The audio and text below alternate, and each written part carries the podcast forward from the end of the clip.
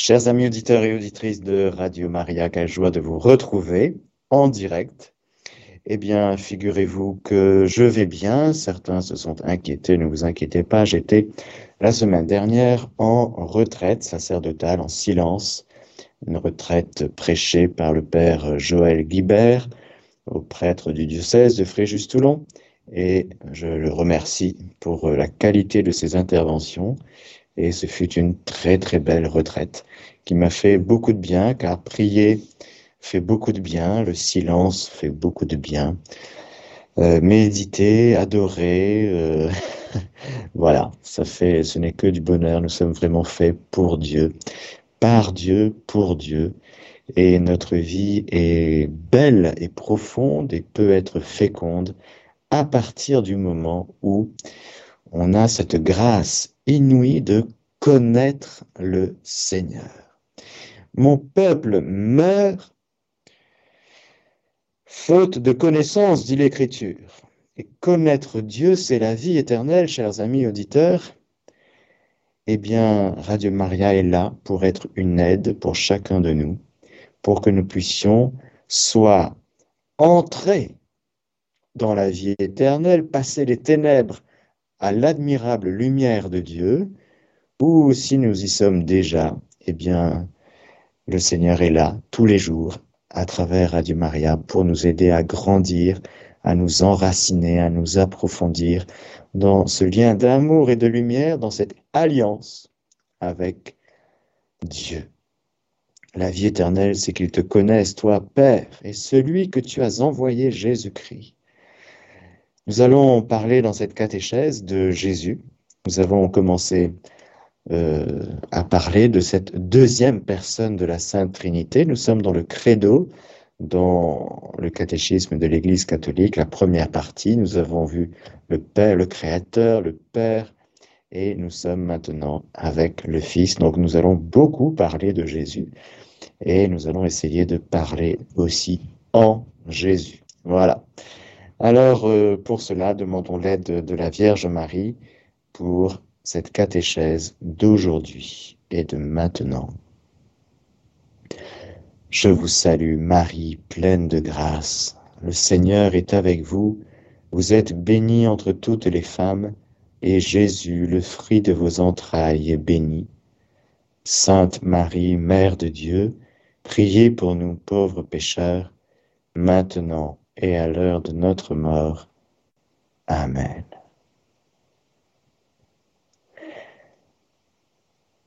Nous avons vu Jésus, le nom de Jésus. Dieu sauve.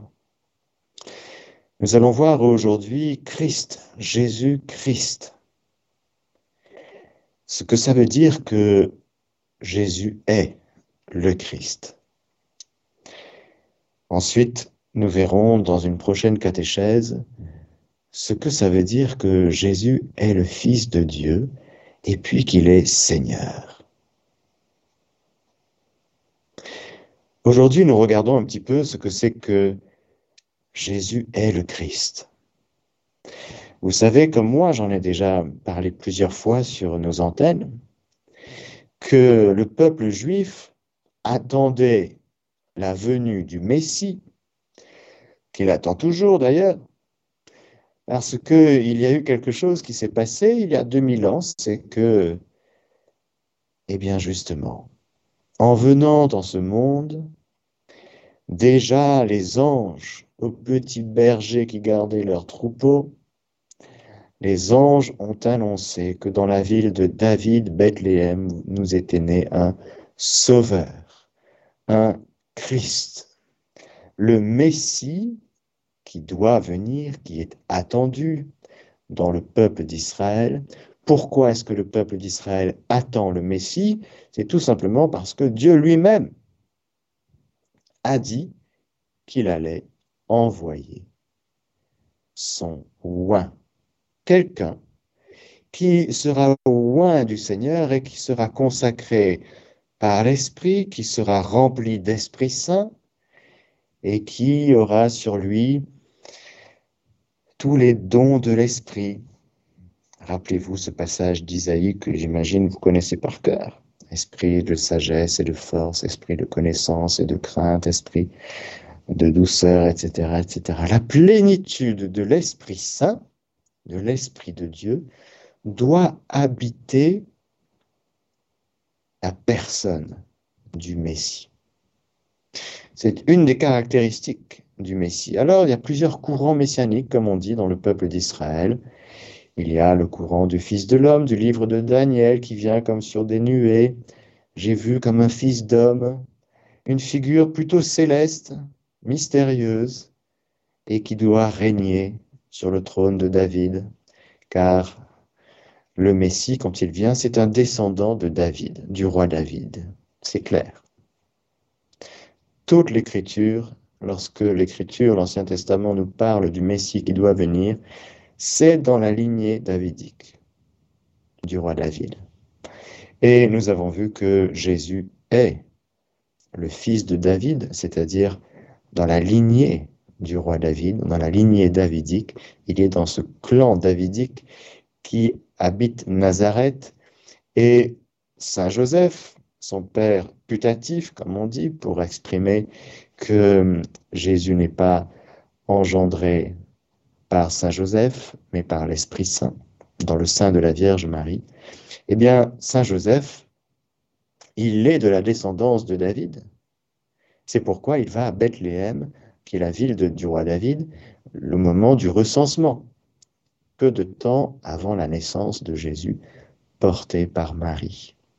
Marie aussi, elle est de la lignée davidique. Nous sommes donc là dans un milieu, dans un clan, dans un, oui, un milieu qui est de la descendance de David. Les aveugles de Jéricho et quelques lépreux ne se tromperont pas lorsque ils appelleront Jésus, fils de David, prends pitié de nous. Parce qu'ils savent que Jésus, le Nazoréen, est justement de la lignée davidique. Et lorsqu'ils crient Fils de David, ils appellent à la messianité, à l'aspect du Messie sur la personne de Jésus. Dans les écoles, dans les courants d'Israël, du peuple d'Israël, qui attendent, qui espèrent la venue du Messie proche, avec euh, amour, avec ardeur, avec hâte. Eh bien, il y a donc plusieurs euh, figures. Il y a aussi la figure humaine, ce sera sûrement un super chef politique qui va détrôner les ennemis d'Israël, les ennemis politiques. Rappelez-vous que au moment où Jésus vient, eh bien, c'est en plein empire romain, il y a, il y a Ponce Pilate, il y a les Romains qui sont là. Et il y a comme ça des espérances assez terrestres, il faut le dire, que lorsque le Messie viendra, il poussera dehors ces réalités politiques qui sont extérieures à Israël. Il y a donc dans l'attente messianique des attentes assez terrestre. Il y a plein de courants différents. Il y a aussi dans des caractéristiques, lorsque le Messie devra venir, il y aura des signes, des guérisons, des signes que nul homme ne peut faire, des miracles, des, des manifestations de puissance pour montrer que ça y est, je suis le Messie. Regardez, je fais tout ça. Donc normalement, il y a déjà tout comme parole de Dieu, promesse de Dieu, signes qui vont, qui vont accompagner la prédication du Messie, les enseignements et avec puissance. Normalement, tout est déjà dit, tout est déjà déposé dans le cœur d'Israël, dans son espérance. Et voilà que quand Jésus vient, je vous ai dit, il y a d'emblée, dès sa naissance, la référence, en fait, qu'il est, le, est le Messie. Pour le ciel, c'est clair, pour les anges, c'est clair, pour Marie, c'est clair, pour Joseph, c'est clair, évidemment. Mais ce sera un petit peu plus difficile de le reconnaître pour justement ce peuple d'Israël qui a tout Dieu a parlé jadis par nos pères, par les prophètes. Et quand vient le moment de l'accomplissement, la plénitude du temps, c'est très mystérieux, mais c'est comme ça. À part quelques-uns, la majorité ne va pas non seulement le reconnaître, mais le reconnaître profondément, c'est-à-dire l'accueillir. Pourtant, quand Jésus commence sa vie publique et qu'il commence à faire des signes, ben, ceux qui sont là, ceux qui voient les signes que Jésus accomplit, ils se posent la question. Dans la foule, beaucoup crurent en lui et disaient, le Christ, quand il viendra, fera-t-il plus de signes que n'en a fait celui-là? D'autres disent, venez voir un homme qui m'a dit tout ce que j'ai fait, ne serait-il pas le Christ? Ça, c'est la Samaritaine, qui va dire aux gens de son village, il m'a dit tout ce que j'ai fait. Oui, il m'a dit que ben, j'avais eu cinq maris et que celui avec lequel j'étais n'était pas mon mari. Comment il sait ça, lui? Eh oui, parce que le Christ, il a la plénitude de l'esprit. Il voit des choses que les autres ne voient pas. Il voit le cœur. Il voit l'intérieur de notre âme. Dans la foule, plusieurs qui avaient entendu les paroles de Jésus disaient c'est vraiment lui le prophète, d'autres disaient c'est le Christ, mais d'autres disaient est-ce de la Galilée que le Christ doit venir? L'Écriture n'a-t-elle pas dit que c'est de la descendance de David et de Bethléem, le village où était David, que doit venir le Christ? Une scission se produisit donc dans la foule à cause de lui. Certains d'entre eux voulaient le saisir, mais personne ne porta la main sur lui. Ça, c'est dans Saint Jean, mais dans Matthieu, on voit la même chose. Dans l'Évangile, au chapitre 12, par exemple, frappé de stupeur, toutes les foules disaient Celui-là n'est-il pas le fils de David? Le fils de David, c'est-à-dire le Messie. Alors oui, si on essaie d'accueillir Jésus en fonction de ce qu'on comprend, eh bien, on va toujours passer à côté. Parce que, on va le voir, Jésus, il ne va pas dire les choses euh, pour que ça rentre dans nos petites cases, hein, que ça nous rassure. Non.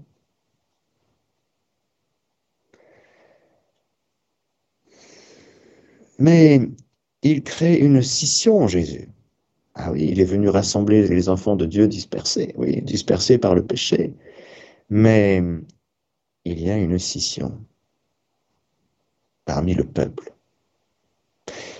Il y en a même qui en ont marre et qui pressent Jésus de le déclarer ouvertement. Ils firent cercle autour de lui et lui dirent Jusqu'à quand vas-tu nous tenir en haleine? Si tu es le Christ, dis-le nous ouvertement. Cette posture de celui qui est le raisonneur, un peu comme les autorités juives, toujours de Jérusalem, qui envoyèrent auprès de Jean-Baptiste. Jean le Baptiste au Jourdain, c'est quoi ce fou qui fait des trucs bizarres au Jourdain? Donc ils envoient une délégation, et la délégation disent, ben, dis-nous, t'es qui, tu fais quoi, t'es qui? On a besoin de donner une réponse à ceux qui nous envoient. Alors s'il te plaît, dis-nous clairement qui tu es, comme ça on repartira avec la petite réponse. Voilà, et puis ils seront contents. Non, c'est pas comme ça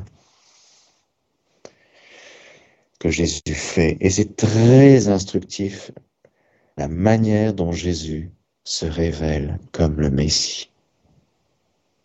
Il ne, nous donne pas un livre à lire pour qu'on comprenne avec petit 1, petit 2, petit 3. Non. Je vous ai dit que devant la question, est-ce que Jésus est le Messie ou pas, il y a les hommes qui se partagent. D'un côté, il y a les autorités juives qui décident d'excommunier quiconque le reconnaîtra pour le Messie. Donc c'est très très violent. Rappelez-vous, l'aveugle né, quelqu'un qui est né aveugle et puis qui va être guéri par Jésus. C'est dans le neuvième chapitre de l'Évangile selon Saint Jean. Et les parents de ce garçon qui a été guéri, eh bien, ils avaient peur des Juifs. Alors, dans l'écriture, quand on emploie le mot les juifs, on fait référence aux autorités religieuses. Hein. Ce n'est pas euh, les juifs comme on l'entend dans le langage courant. Dans la Bible, c'est les juifs, c'est surtout là, dans Saint Jean, les autorités religieuses. Déjà, les juifs étaient convaincus que si quelqu'un reconnaissait Jésus pour le Christ, il serait exclu de la synagogue. C'est Jean 9, 22. Vous imaginez que vous êtes un juif il y a 2000 ans et que vous êtes attiré par Jésus, vous êtes bouleversé par lui et vous êtes tout à fait prêt à reconnaître que c'est lui le Messie, sauf que ben, vous avez une famille, vous avez des amis, vous avez la communauté, vous avez la synagogue. Et c'est clair, si quelqu'un sait que vous reconnaissez Jésus comme le Messie, eh bien, vous êtes exclu de la synagogue. Ah oui, donc ça rigole pas. Non, ça rigole pas. Et puis, euh, il y en a d'autres, comme je vous l'ai dit, qui le reconnaissent, qui l'appellent fils de David. Alors, bien sûr, je vous ai parlé de quelques aveugles, quelques lépreux, mais il y a les disciples de Jésus.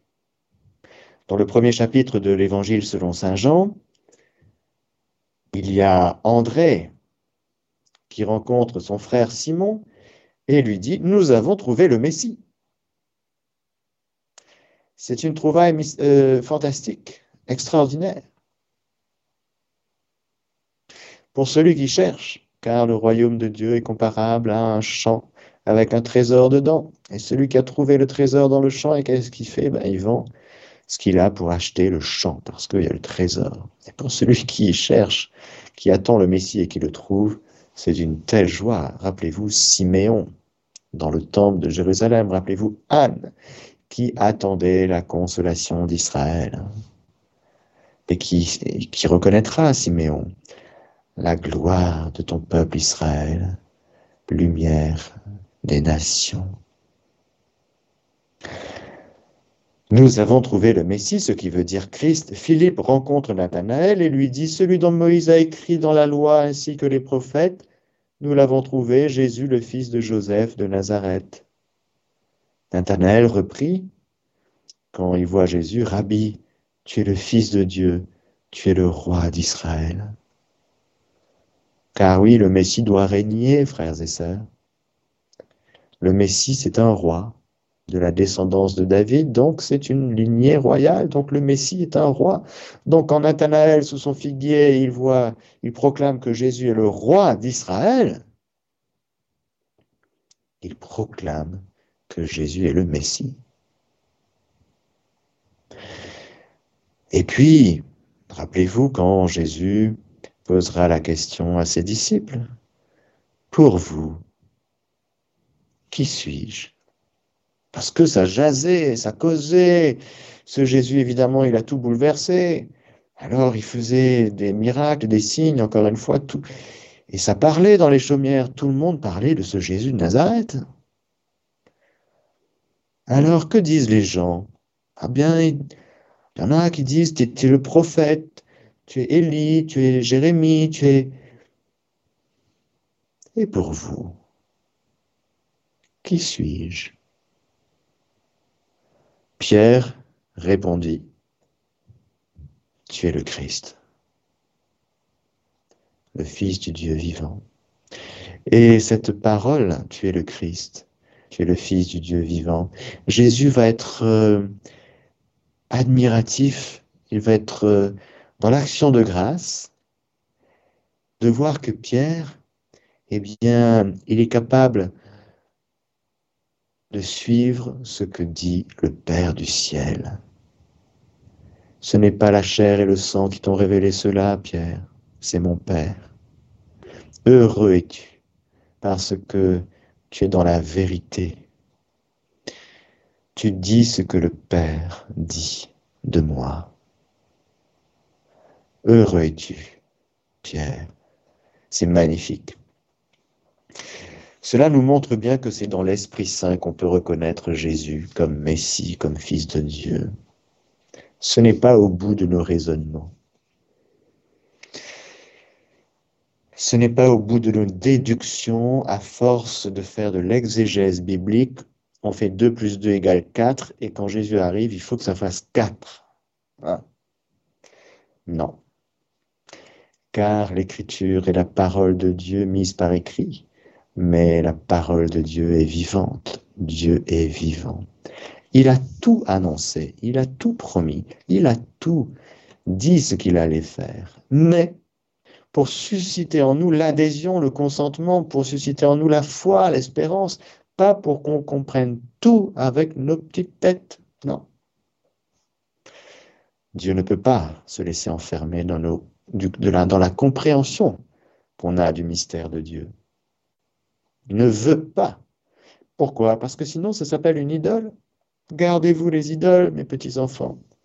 Une idole, une idée, c'est dans ma petite tête. Si j'ai des belles idées sur Jésus, ben, c'est sympa, mais c'est dans ma petite tête. Hein. mais si je crois en Jésus, si j'ouvre mon cœur, mon esprit, mon intelligence, ma volonté, si je vais vers Jésus, quand il me parle, quand il vient, si je m'ouvre à lui, à sa personne, à sa parole, alors j'entre. Par la foi, par l'amour, j'entre dans le royaume de Dieu qui est tout proche. Convertissez-vous, le royaume de Dieu est tout proche. Mais il est déjà venu, il est, c'est Jésus le royaume, oui, mais il est tout proche. Il faut que tu y entres, mon garçon. Comment? Eh ben, c'est ce tout proche. Il est, il est au bout de ton acte de foi. Il est au bout de ton oui. Il est au bout de l'ouverture de ton cœur, pas de ta compréhension. Alors c'est pour ça que Jésus, bien sûr, il est heureux quand les gens le reconnaissent. Mais cette reconnaissance des gens sur Jésus et le Messie reste embourbée dans des perspectives de royauté temporelle. Rappelez-vous que dans, par exemple, dans l'Évangile selon Saint Jean, au chapitre 6, Jésus, après une multiplication des pains, euh, Jésus se rend compte qu'ils allaient venir s'emparer de lui pour le faire roi. Que fait Jésus? Eh bien, il s'enfuit à nouveau dans la montagne, tout seul. Ah, c'est sympa ça. eh bien, merci Jésus de fuir dans la montagne tout seul. Pourquoi? Parce que c'est là qu'il faut qu'on te trouve. Cesse de me palper, Marie-Madeleine. Je monte vers mon Père et ton Père. Monte avec moi. Ne reste pas dans la plaine, parce que dans la plaine, il faut que tu t'élèves. Il faut que tu naisses d'en haut, il faut que tu t'élèves. Oui, parce que dans la plaine, c'est quand même euh, le monde, le monde des hommes. C'est la ville. Hein. Les villes sont construites par des hommes. Les montagnes, non. Non, c'est pas les hommes qui ont fait les montagnes. Alors, de nouveau, Jésus va sur la montagne, tout seul. C'est-à-dire qu'il prend cette distance pour qu'on puisse euh, expérimenter dans notre cœur, frères et sœurs, au cœur même de cette distance que Jésus prend, et bien que nous avons à descendre dans, le, dans notre cœur pour le trouver.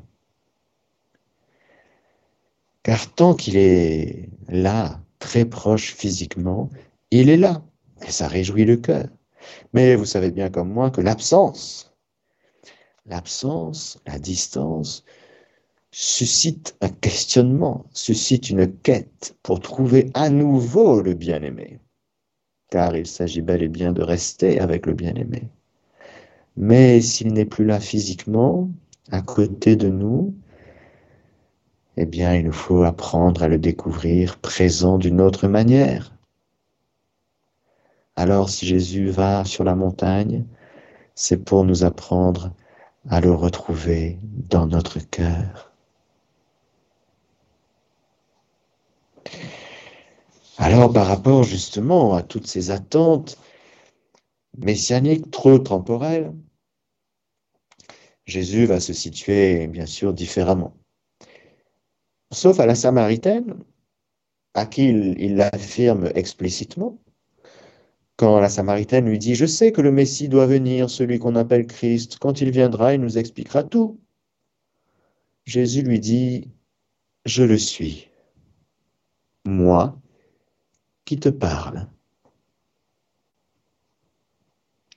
Et c'est très beau de voir que à cette femme, précisément en Samarie, euh, cette femme euh, hérétique, mais cette femme, tout simplement, qui avait eu cinq maris. Alors, dans l'évangile selon Saint Jean, c'est rempli de symbolisme. C'est à la fois, euh, j'allais dire concrètement vrai, mais aussi les maris. C'est toute une référence au Baal, vous savez, aux idoles, parce que on peut avoir cinq idoles et puis vivre avec quelqu'un qui n'est pas son mari, c'est-à-dire toujours en quête du véritable époux.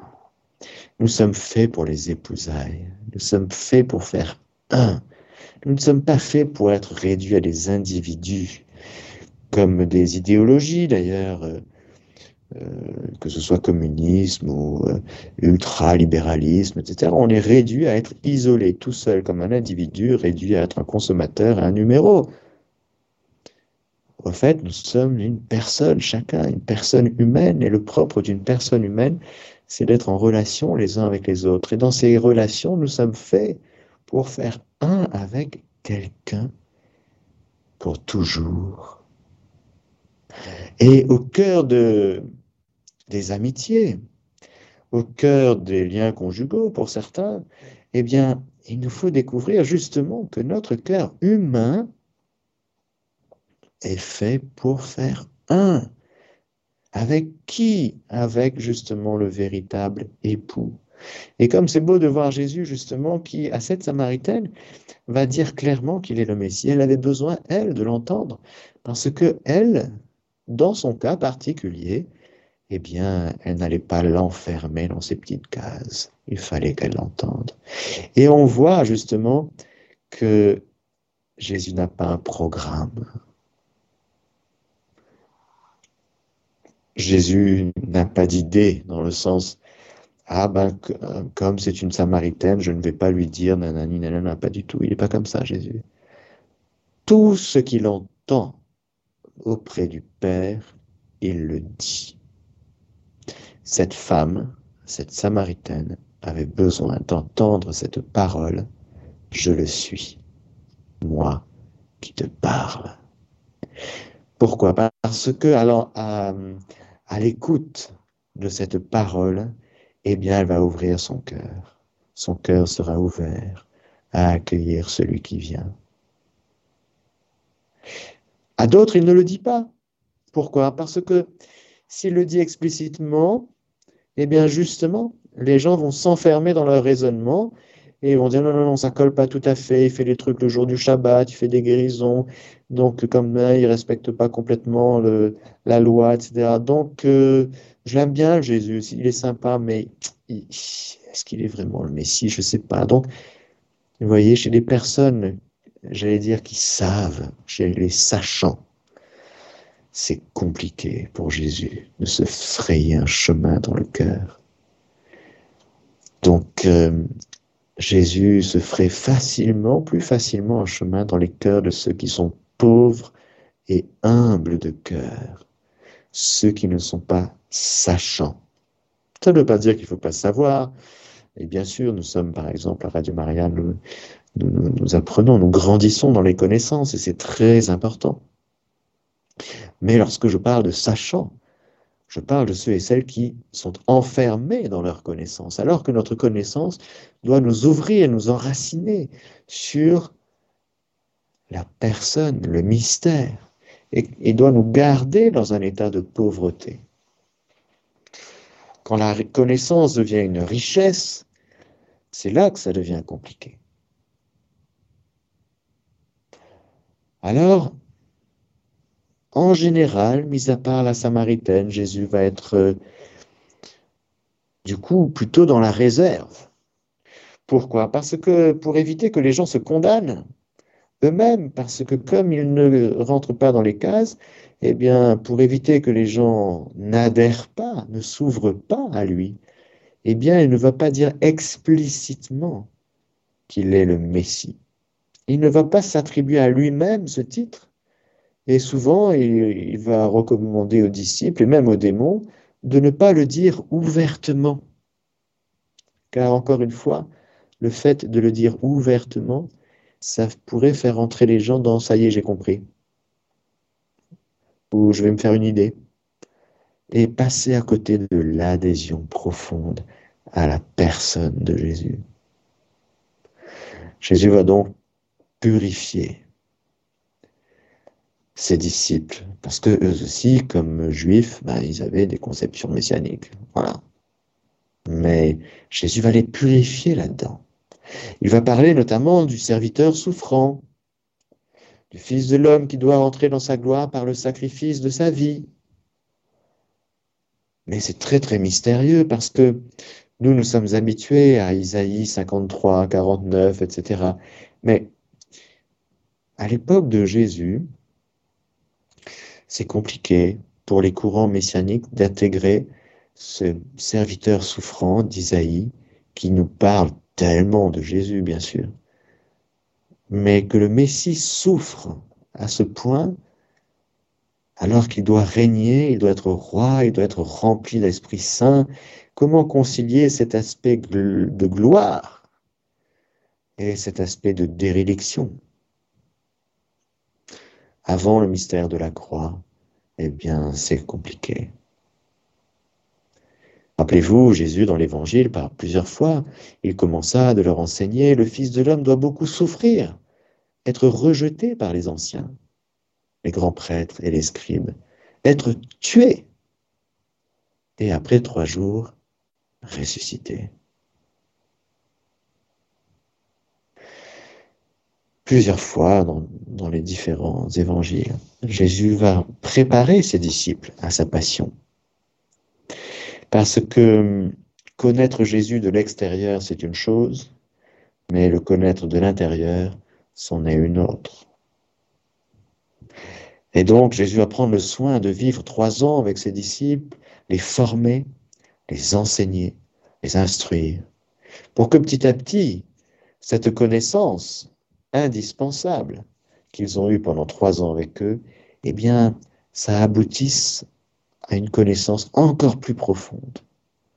Mais une fois que le Fils de l'homme sera livré, rejeté, crucifié, mort et ressuscité, il faudra la Pentecôte pour que l'Esprit Saint répandu dans leur cœur qui conduit à la vérité tout entière et dans la vérité tout entière, c'est-à-dire celui qui va dévoiler, celui qui va instruire, et qui va nous faire comprendre de plus en plus les choses de, Dieu, du mystère de Dieu, eh bien, avant cela, forcément, les apôtres vont vivre les choses d'une manière un peu plus charnelle.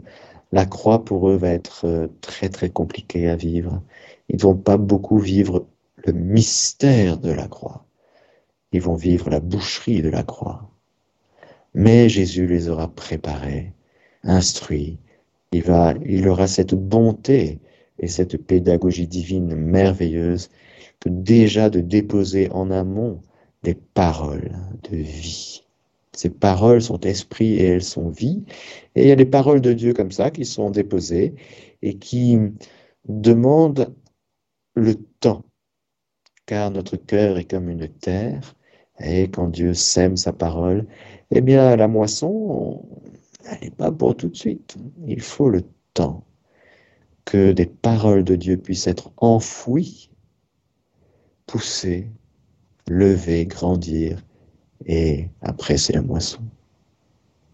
Il y a donc des paroles qui restent mystérieuses. Ils ne comprennent pas que lorsque Jésus parle de sa passion, Et puis, euh, résurrection, ça reste quand même un peu mystérieux. C'est devant le grand prêtre que, qui va le sommer, le dire à Jésus, si il est le Christ ou pas. Jésus se tait. Le grand prêtre lui dit, je t'adjure par le Dieu vivant de nous dire si tu es le Christ, le Fils de Dieu. Tu l'as dit, lui dit Jésus. D'ailleurs, je vous le déclare, dorénavant, vous verrez le Fils de l'homme siégeant à droite de la puissance et venant sur les nuées du ciel. Alors le grand prêtre déchira ses vêtements en disant, Il a blasphémé. Qu'avons-nous encore besoin de témoins? Là, vous venez d'entendre le blasphème.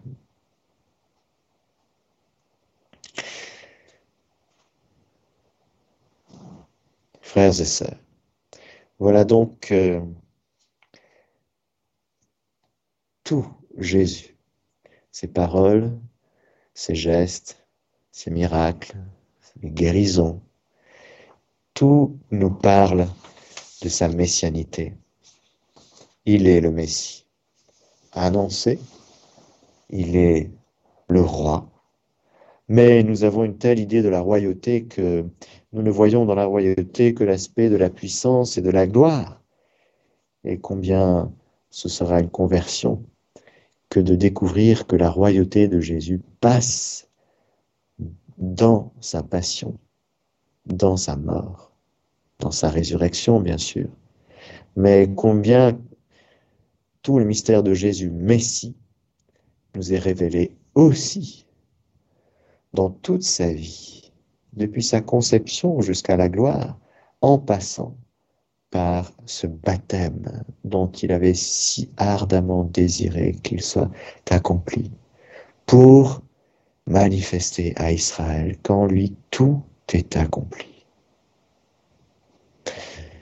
Alors voilà, chers amis auditeurs et auditrices, ce Messie, Jésus, qui nous révèle qu'il est celui qui devait venir, celui qui porte en lui cette plénitude de l'Esprit Saint et qui va jusqu'à nous communiquer cette plénitude de l'Esprit Saint. Oui, il faut pour cela que le Fils de l'homme soit rejeté, soit crucifié, meurt et ressuscite, et qu'il envoie auprès du, d'auprès du Père, avec le Père, eh bien, ce don du Dieu très haut, l'Esprit Saint, son Esprit à lui, pour que, remplis d'Esprit Saint, nous aussi, du coup, nous puissions être conduits vers la vérité tout entière et apprendre à vivre dans l'Esprit Saint, comme Jésus, par Jésus, avec lui. Amen. Alléluia. Chers amis auditeurs et auditrices de Radio Maria, voilà, nous arrivons au terme de cette catéchèse et ce sont des moments importants pour euh, euh, nos cœurs. Et pour terminer, je voudrais vous relire ce passage de Isaïe 11 pour nous en imprégner et que non seulement nous contemplions Jésus rempli d'Esprit Saint, mais que nous considérions aussi que cet Esprit Saint qui habite pleinement dans, Jésus, que c'est ce même Esprit Saint qui vient habiter en nous. En rejeton, c'est Isaïe 11, sortira de la souche de Jessé. La souche de Jessé, c'est le grand-père de David. Voilà. Ça marque la descendance de David. Un surgeon poussera de ses racines. Sur lui reposera l'esprit du Seigneur. Esprit de sagesse et d'intelligence, esprit de conseil et de force, esprit de connaissance et de crainte du Seigneur. Son inspiration est dans la crainte du Seigneur. Il jugera, mais non sur l'apparence. Il se prononcera, mais non sur le oui-dire. Il jugera les faibles avec justice. Il rendra une sentence équitable pour les humbles du pays.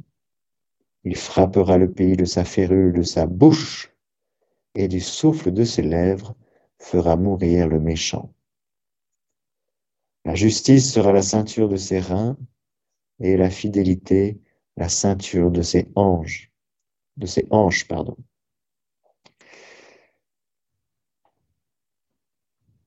Le loup habitera avec l'agneau, la panthère se couchera avec le chevreau, le veau, le lionceau et la bête grasse iront ensemble, conduits par un petit garçon.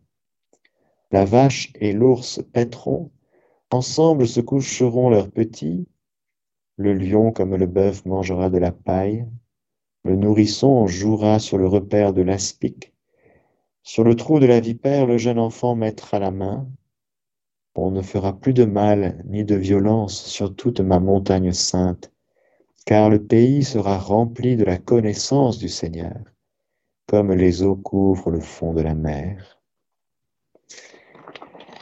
Merci Seigneur Jésus d'accomplir tes promesses et de venir, en les accomplissant, de venir déborder les compréhensions que nous pouvons avoir pour euh, que nous puissions, lorsque tu parles, lorsque tu agis, eh bien, nous puissions te suivre, nous puissions venir et trouver en toi cette libération dont nous avons tant besoin, être libérés du péché, libérés de nous-mêmes, pour que nous puissions avancer sur tes chemins, tes chemins nouveaux, car, euh, frères et sœurs, nous nous sommes euh, encroutés avec le temps. Depuis la chute, on s'est organisé. Le Seigneur vient nous désorganiser. Pourquoi? Parce que il faut qu'on réapprenne, frères et sœurs, à vivre sur cette terre avec Dieu.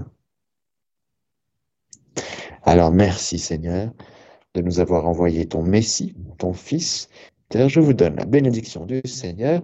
Que le Seigneur Tout-Puissant vous bénisse, le Père, le Fils et le Saint-Esprit. Amen. Chers auditeurs de Radio Maria, c'était la catéchèse du Père Mathieu. Vous pourrez écouter la rediffusion ce soir à 20h, demain à 4h du matin ou alors sur notre site www.radiomaria.fr.